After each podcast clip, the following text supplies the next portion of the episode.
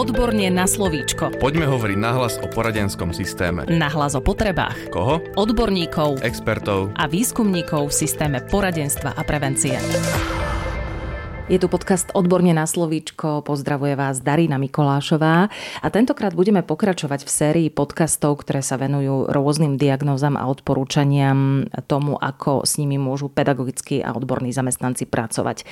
Dnes sa zameriame na tému narušená komunikačná schopnosť. Ja vítam doktorku Ľubicu Holu, ktorá v výskumnom ústave detskej psychológie a patopsychológie pôsobí ako externý expert v rámci týmu Národného projektu Štandardy a podieľa sa na tvorbe štandardu k téme narušená komunikačná schopnosť. Pani doktorka, vítajte. Dobrý deň. Na úvod si povedzme, čo znamená narušená komunikačná schopnosť, čo to vlastne je a s akými druhmi sa môžeme v praxi najčastejšie stretnúť. No, pri tejto prvej otázke si musím spomenúť na nášho pána profesora Lechtu, ktorý pôsobil na Pedagogickej fakulte Univerzity Komenského v Bratislave na katedre logopédie, ktorý nám študentkám vždy hovoril, devčatá moje, aj vodne, aj v noci, keď vás zobudím, vždy mi budete musieť vedieť povedať, čo je narušená komunikačná schopnosť. A teda narušená komunikačná schopnosť človeka je narušená vtedy, keď niektorá rovina jeho jazykových prejavov pôsobí rušivo vzhľadom na komunikačný zámer. To znamená, že keď niečo rozprávame a rozprávame to chybne, hovoríme nejakú zlú hlásku, alebo zle dýchame a pôsobí to na nás nejako rušivo, vtedy hovoríme o tejto narušenej komunikačnej schopnosti. V tej definícii som spomenula, že máme nejakú jazykovú rovinu. V logopedii sú základné štyri jazykové roviny. Prvá je pragmatická. Tu pozorujeme ako prvú. Je to tá rovina, ktorá sleduje očný kontakt dieťatka, alebo ako dieťatko komunikuje v sociálnych situáciách, či dokáže vymieňať rolu medzi počúvajúcim a hovoriacim. Túto rovinu môžeme pozorovať už od 8. mesiaca, kedy dieťatko začína nadvezovať s maminkou očný kontakt. Ak nám toto chýba, tak e, je to taký signál, že niečo nie je v poriadku, ale o tom si povieme neskôr. Druhá rovina, ktorá je v logopédii veľmi dôležitá, je morfologicko-syntaktická jazyková rovina. Je to naša gramatika, je to skloňovanie, časovanie, tvorba vied, tvorba súvetí, Stručne povedané, je to vlastne celý ten jazykový cit, ktorý dieťa si buduje do 6. veku, kedy sa tá gramatika formuje. Tretia jazyková rovina je lexikálno-semantická. To je naša slovná zásoba. Môžeme hovoriť o aktívnej slovnej zásobe, to sú tie slová, ktoré používame bežne. A potom pasívnej slovnej zásobe, to sú slová, ktoré máme niekde uložené my im rozumieme, ale až tak často ich nepoužívame. No a posledná je to foneticko-fonologická jazyková rovina. To je tá naša výslovnosť, ako vyslovujeme niektoré hlásky, ale aj ako ich používame v prúde reči. Pretože sa môže stať, že niektorú hlásku vieme vysloviť, ale nevieme ju používať v prúde reči. Na základe týchto jazykových rovín my potom logopédii zistujeme, o aký druh narušenej komunikačnej schopnosti ide a určujeme konkrétnu diagnózu. Musím povedať, že máme dva rezorty. Jeden je rezort zdravotníctva a jeden je rezort školstva. Rezort zdravotníctva má v kompetencii iné druhy narušenej komunikačnej schopnosti a rezort školstva iné. Takže my si povieme skôr tie, ktoré sa týkajú toho rezortu školstva. O ktorých druhoch narušenej komunikačnej schopnosti teda hovoríme? Ako prvú by sme spomenuli asi narušenú komunikačnú schopnosť, ktorú označujeme a voláme oneskorený vývin reči. Často sa stáva, že do logopedickej poradne volá rodič, Dobrý deň, ja mám dieťatko dvojročné a stále nerozpráva. My sa ho opýtame, či má v poriadku sluch, či počuje. E, aj keď ho maminka zavolá, aj keď je otočené chrbtom. A druhá vec, ktorú si musíme všimnúť, je, či má dobré porozumenie, či reaguje na jednoduchý pokyn, donies, ukáž, daj. Ak je toto v poriadku, tak rodiča upokojíme a povieme, že nič sa nedieje, dieťatko proste len nasáva všetko okolo seba a do troch rokov by sa to malo upraviť. Ak sa to však v troch rokoch ešte neopraví a dieťatko stále nerozpráva, toto už považujeme za nejaké riziko a môžeme tu hovoriť o špecificky narušenom vývine rečí, vývinovej jazykovej poruche. Niekedy sa tejto vývinovej jazykovej poruche hovorilo vývinová dysfázia. Za posledných pár rokov sa terminológia trošku zmenila, takže hovoríme už o vývinovej jazykovej poruche. Je to typická neschopnosť vyjadrovať sa hovorenou rečou. Rež je veľmi nezrozumiteľná pre počúvajúceho, sú tu časté dysgramatizmy, zle zoštilizované výpovede. To dieťatko má problém vyjadrovať vlastne svoje vlastné myšlienky. Tento špecifický Narušený vývin rečí sa často v školskom veku premieta až do špecifických poruch učenia a túto skupinu nazývame narušenie grafickej stránky reči. Uh-huh. Za najťažšiu poruchu v logopédii považujeme zajakavosť. Pre zajakavosť je najvýraznejším príznakom nedobrovoľné a nekontrolovateľné dysfluencie. Naozaj je to veľmi nepríjemná porucha, ktorá ovplyvňuje to dieťa, dá sa povedať, že celý život.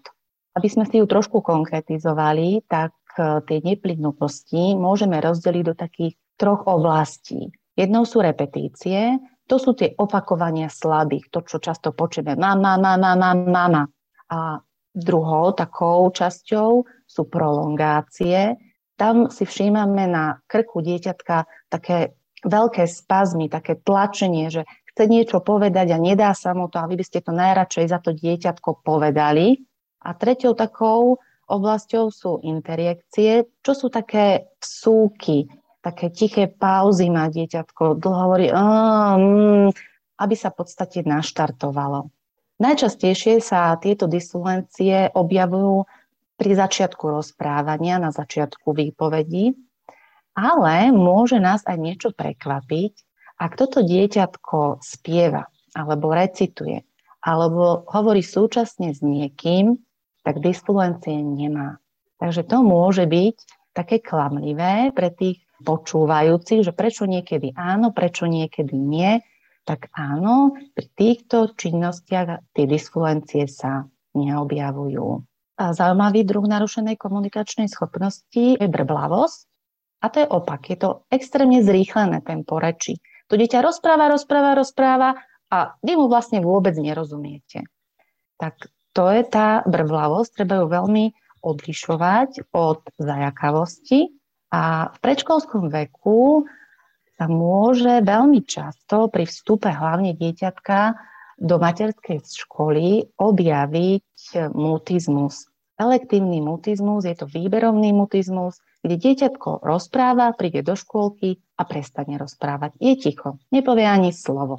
Oveľa ťažšia forma je totálny mutizmus, kde dieťatko nerozpráva v žiadnej situácii a s nikým. Rozumiem. Vyplýva z toho, že tých druhov je naozaj veľa. Vieme mi určiť aj príčiny toho, prečo vznikajú? O jednoznačnej príčine vzniku narušenej komunikačnej schopnosti je hovoriť veľmi ťažké. Všeobecne by sme si to mohli rozdeliť do takých dvoch skupín na vnútorné príčiny a vonkajšie príčiny. Vnútorné príčiny sú naše dedičné, ktoré dispozične zdedíme, alebo sú to rôzne nedostatočné zrenia centrálnej nervovej sústavy, rôzne anomálie chrupu a tie vonkajšie, tie sú ovplyvnené hlavne našim spôsobom života. My máme veľmi rýchly životný štýl, rodičia nemajú čas na svoje deti, málo sa s nimi rozprávame.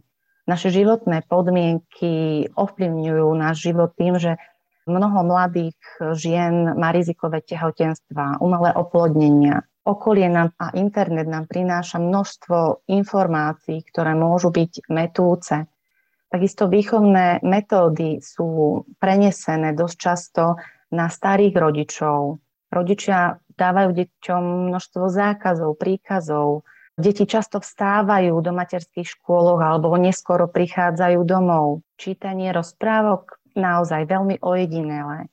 Mnoho rodičov e, má neprimerané nároky na deti a táto veľká skupina môže, ani si neuvedomujeme, ale práve spôsobiť vznik narušenej komunikačnej schopnosti. S mnohými druhmi, ktoré ste spomínali, sa však bežne stretávame aj u detí v útlom veku. Ako to diagnosticky odlišujeme? Áno, vo vývine reči máme rôzne vývinové medzníky, ktoré sledujeme. A ak sa od týchto medzníkov vývin nejakým spôsobom odchyluje, potom nášho klienta už musíme považovať za rizikového. Môžeme si to povedať úplne na jednoduchom príklade zrozumiteľnosti reči. Naše dieťatko v jednom roku by sme mali rozumieť na 25% v dvoch rokoch na 50% v troch rokoch na 75% a v štyroch rokoch na 100% Ak teda zistíme, že to, tá zrozumiteľnosť reči je v niektorom období menšia, tak vtedy to dieťatko je už rizikové. Alebo napríklad si to môžeme povedať na chronologickom vývine hlások. Ak nám nejaký rodič zavolá do poradne trojročného dieťatka, že dobrý deň, moje dieťatko nevie povedať písmenko R, tak my mu povieme, že aj vy máte na to ešte čas. Kľudne stačí po 5. roku, kedy vlastne chronologicky to písmenko R má u dieťatka naskočiť. Takže takéto medzníky my niektoré v logopédii máme, ktoré sledujeme a keď sa nám odchylujú, tak vtedy zahajujeme diagnostiku. Povedzme si, kto teda môže požiadať o diagnostiku komunikačných zručností dieťaťa. A potom e, samozrejme ma zaujíma aj, ako samotná diagnostika prebieha. Ako prvý a právo na všetko má rodič. On si všimne, že jeho dieťatko nie je v poriadku, že tá komunikácia nie je taká, ako by mala napredovať. Ale niekedy rodičia si to nevšimnú, ale našťastie chodia na preventívne prehliadky k pediatrom a oni sú takými druhými, ktorí vedia v tom predškolskom veku zistiť, že ten rečový vývin nie je v poriadku. Pravda, že to môžu byť aj iní odborníci, foniatri, pedopsychiatri, ktorí potrebujú k svojim záverom aj vyjadrenie a spoluprácu logopéda pri niektorých diagnózach. A v poslednom období sú aj centrá včasnej intervencie, ktorých prioritou je pomáhať práve rodinám, ktorým sa narodili tieto deti so zdravotným postihnutím a môžu im odporúčať navštíviť logopéda v logopedických poradniach. No aj v školskom veku môžeme odhaliť nejaké rečové ťažkosti, ktoré si môže všimnúť napríklad pán učiteľ, pani učiteľka hlavne v prvom ročníku, kedy deti prichádzajú do škôl, učia sa písmenka a tu zistíme, a dieťatko nevie povedať písmenko R.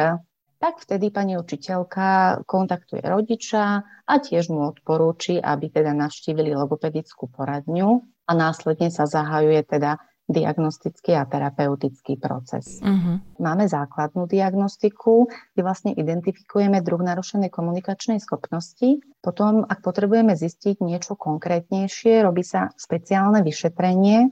No tu si treba uvedomiť, že niekedy sa tá diagnostika môže natiahnuť, ak logoped zistí, že dieťatko môže mať sluchový problém. Tým pádom ho posiela na diferenciálnu diagnostiku, napríklad na vyšetrenie ORL, alebo dieťatko sa javí ako so zníženým intelektom a vtedy logopéd potrebuje ešte vyjadrenie psychológa a ten diagnostický proces sa môže trošku natiahnuť.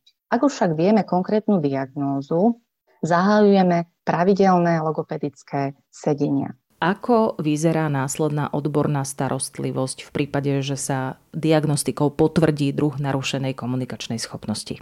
Predškolskom veku sú tie logopedické intervencie častejšie. Mm, záleží to od diagnózy a od potreby. Väčšinou je to jedenkrát za dva týždne, kde rodič chodí s dieťatkom k logopédovi. Tu musím povedať, že je veľmi dôležitá spolupráca rodiča. On sa od logopéda vlastne naučí, ako má v domácom prostredí stimulovať rečový vývin jeho dieťatka a následne on pôsobí ako koterapeut, trénuje, trénuje a dúfa teda, že ten rečový vývin toho dieťatka sa bude zlepšovať. Ak dieťatko doma necvičí, naozaj tá terapia je veľmi málo efektívna a celý ten terapeutický proces sa nám veľmi naťahuje. V polskom veku tie rečové ťažkosti môžu veľmi ovplyvňovať vzdelávací proces. V súčasnosti by už na školách mali pôsobiť e, školské podporné týmy, ktorých súčasťou je učiteľ, školský špeciálny pedagóg alebo školský psychológ a s týmito odborníkmi komunikuje poradenské znariadenie a snaží sa vytvoriť pre dieťa tie najlepšie inkluzívne podmienky, aby dieťatko vedelo naplňať v rámci jeho diagnózy školský vzdelávací program. Ak to nejde, tak žiaka integrujeme a vypracujeme mu individuálny vzdelávací program, ktorého obsah musí akceptovať všetky diagnostické odporúčania z poradenského zariadenia, súčasťou ktorých je aj vyjadrenie logopéda. Pravda, že takéto dieťatko chodí aj do logopedickej poradne ale tie stretnutia už nie sú také časté ako v tom predškolskom veku. Spomínaní odborní zamestnanci v školských podporných tímoch e, ale aktuálne hlásia, že počas pandémie sa u niektorých detí nepodchytila narušená komunikačná schopnosť včas a do prvého ročníka už prichádzajú nepripravené. Je postup práce pri takýchto starších deťoch iný? Áno, pandémia bolo veľmi dlhé obdobie. Nikto nepredpokladal, že príde Všetci sme sa museli zo dňa na deň zastaviť. Ale na druhej strane ja si veľmi cením prácu pedagogických a odborných zamestnancov, ktorí sa veľmi rýchlo zaktivizovali a hľadali možnosti a prostriedky, ako sa spojiť so svojimi deťmi. Následne využívali informačné technológie, aby sa aspoň prostredníctvom nich na chvíľočku, hlavne v predškolskom veku, vedeli s deťmi spojiť, vidieť, niečo sa zahrať, porozprávať. Určite to bolo nepostačujúce a hovorím hlavne o predškolákoch v tom období a ten rok im chýba. Primárne hlavne tej skupine, ktorá by sa možno javila ako riziková. E, tieto deti nemali možnosť zúčastniť sa logopedických depistáží, vyšetrení školskej zrelosti. Rodičia nemali informácie, či ich dieťatko je zrelé alebo nie je zrelé a jednoducho tieto deti prihlásili do prvých ročníkov. Áno, súhlasím s tým, že tieto deti sa v školách trápia. Preskočili určité vývinové obdobie, nemajú dostatočne upevnené fonematické zručnosti, a to spôsobuje, že deti majú ťažkosti s osvojovaním si čitateľských zručností. No netreba sa báť vrátiť späť a s týmito deťmi pracovať. Priam by som povedala, že je to veľmi potrebné, pretože nemôžeme stávať e, niečo, čo nemá základy. A teda ak dieťa nevie slabikovať, nevie vyčleniť prvú hlásku, poslednú hlásku, nemôže sa dobre naučiť čítať školský špeciálny pedagóg na škole môže práve tieto nedostatky a chýbajúce základy stimulovať a trénovať. Je to veľmi mravenčia práca, ale keď sa vám to podarí, tak viete, že ten dom, ktorý stojí, má pevné základy a už nikdy nespadne. Čo by podľa vás v tejto súvislosti mohlo odborným zamestnancom pri práci pomôcť? Ja veľmi rada rozprávam a počúvam. A toto poslanie by som chcela, aby využívali aj pedagogickí a odborní zamestnanci, aby komunikovali a počúvali. Nie len medzi sebou, ale aj medzi deťmi, medzi rodičmi a inými odborníkmi. To je celé tajomstvo úspechu.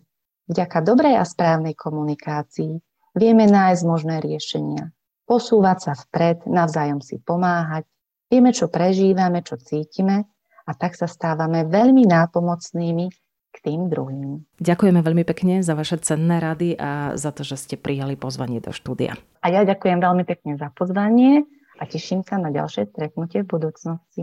Zopakujem, že dnes sme si v podcaste Odborne na slovíčko s logopedičkou doktorkou Ľubicou Holou zadefinovali, čo patrí do diagnózy narušená komunikačná schopnosť. Hovorili sme o tom, aké sú jej prejavy, príčiny vzniku a zároveň ako prebieha diagnostika. V ďalšej časti podcastu budeme v rozhovore s pani doktorkou pokračovať a dáme vám aj konkrétne odporúčania pre všetkých pedagogických a odborných zamestnancov pri práci s deťmi s narušenou komunikačnou schopnosťou. Podcast Odborne na slovíčko sa realizuje vďaka podpore z Európskeho sociálneho fondu a Európskeho fondu regionálneho rozvoja v rámci operačného programu Ľudské zdroje. Odborne na slovíčko.